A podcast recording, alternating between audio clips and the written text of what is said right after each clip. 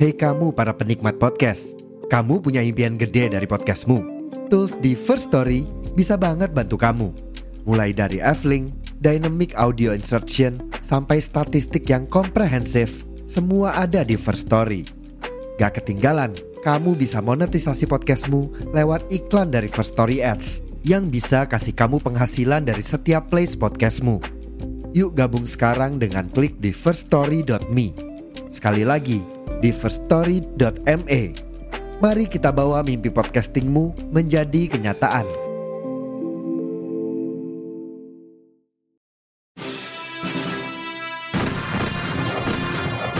Saya berbicara di sini sebagai penyambung lidah rakyat Indonesia.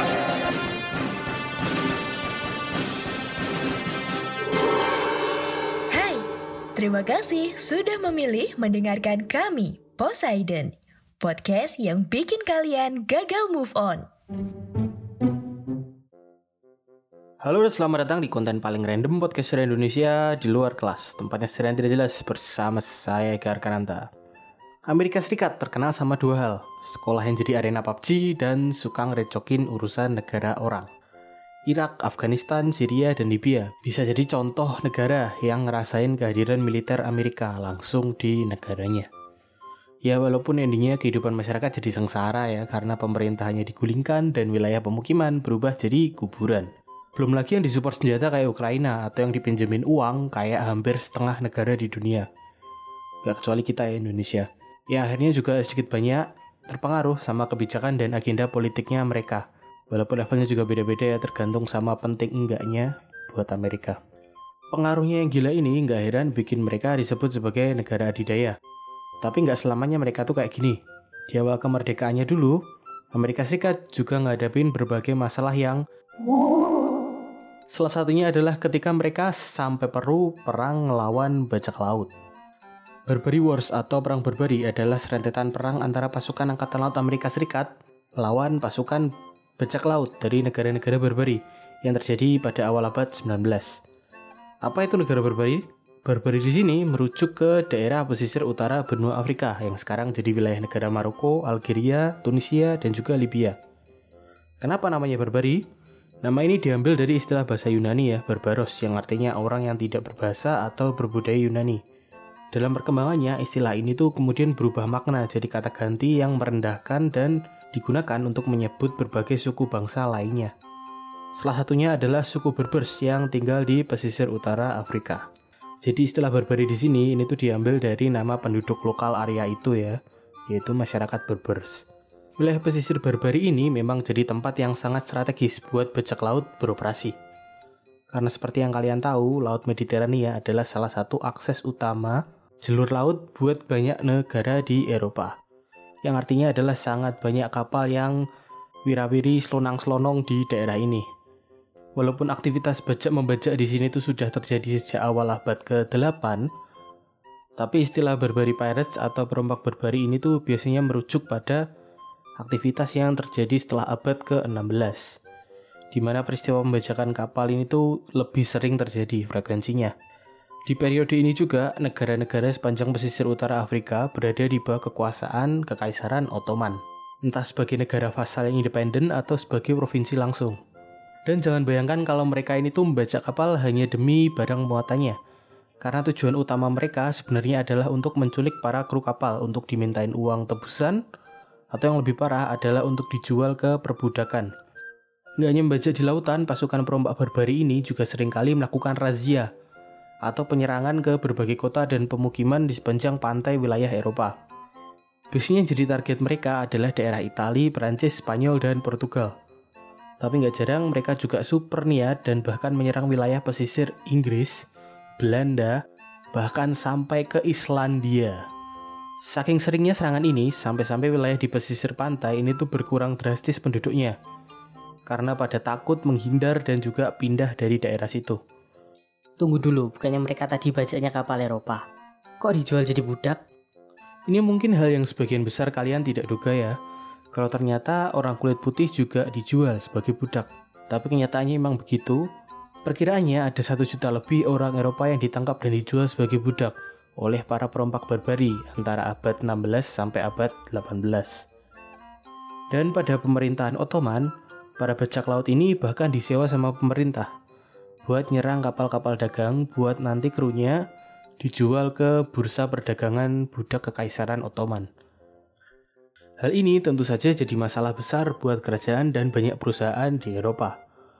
Ya akhirnya harus memilih dua cara antara punya angkatan laut yang kuat, jadi bajak lautnya nggak berani nyerang, atau dengan berat hati harus bayar uang retribusi yang jumlahnya nggak sedikit ke negara-negara wilayah barbari, supaya kapal-kapal mereka ini tuh bisa lewat dengan aman di Laut Mediterania. Sayangnya, kapal-kapal dagang Amerika Serikat termasuk sasaran empuk buat para bajak laut ini. Sejak mereka merdeka dan lepas hubungan sama Inggris, kapal-kapal dagang mereka ini tuh udah sama sekali nggak dijagain lagi sama angkatan laut Inggris yang kuat. Jumlah bajak laut yang ngincar kapal Amerika ini sebenarnya udah cukup berkurang ya. Karena di wilayah Maroko, menyerang kapal Amerika ini tuh dilarang. Sultan Muhammad III kebetulan adalah salah satu pemimpin negara pertama yang mengakui kemerdekaan Amerika Serikat dan Maroko sampai sekarang masih jadi negara dengan hubungan bilateral tertua sama Amerika. Tapi masalahnya kan bajak laut nggak cuma beroperasi di Maroko, tapi juga di kerajaan dan negara di sekitarnya. Apalagi saat itu Amerika juga belum punya pasukan angkatan laut, jadi nggak ada solusi lain kalau ketangkep. Terpaksa ya harus bayar tebusan. Sejak masa pemerintahan presiden pertama, George Washington, Amerika Serikat ini tuh sebenarnya udah sadar sama masalah ini antara tahun 1786 sampai 1794 sendiri aja, mereka ini udah bayar sekitar 1,25 juta dolar atau hampir seperlima APBN tahunan mereka cuma buat bayar retribusi supaya kapal-kapal ini tuh nggak diserang. Nggak heran hal ini tuh bikin publik marah karena uang tadi seharusnya bisa dipakai buat bikin angkatan laut untuk jagain kapal-kapal dagang tadi.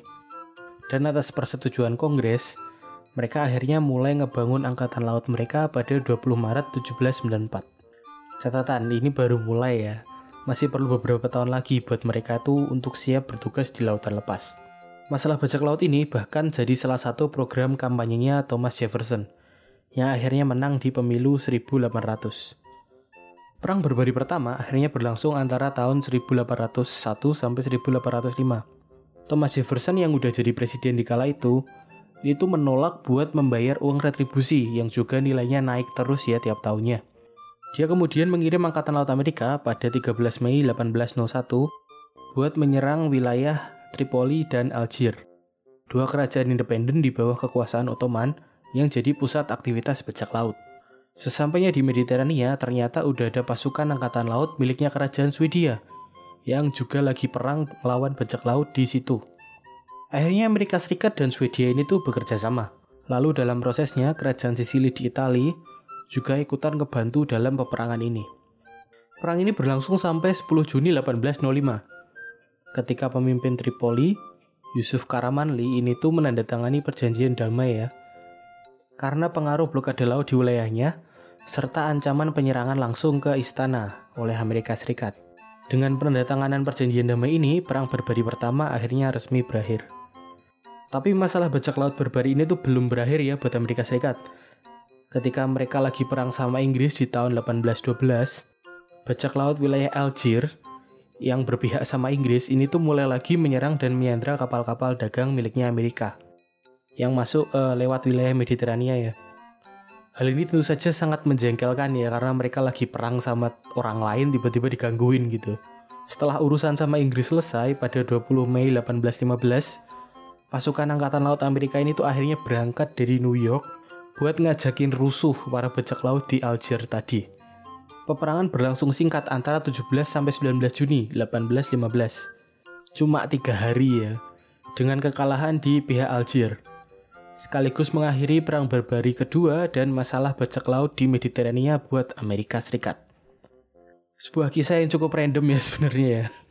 Ketika kita sadar kalau ternyata pembentukan Angkatan Laut Amerika Serikat dan peperangan pertama mereka di luar negaranya, di luar wilayahnya, ini tuh terjadi buat ngelawan pasukan bajak laut. Dan ternyata hobi mereka buat ngelawan aksi teror di luar negeri, ini tuh udah terjadi sejak awal mereka berdiri pelajaran yang bisa kita ambil adalah jangan ngerusuh ya kalau sama Amerika Serikat karena akan dikejar ya ke mana-mana. Terima kasih sudah mendengarkan. Kritik, saran, atau ide bahasan bisa dikirim ke Instagram at podcast underscore sejarah Indonesia. Atau ke Instagram pribadi saya di at roti kecap. Jika ada kesalahan, saya mohon maaf besar-besarnya.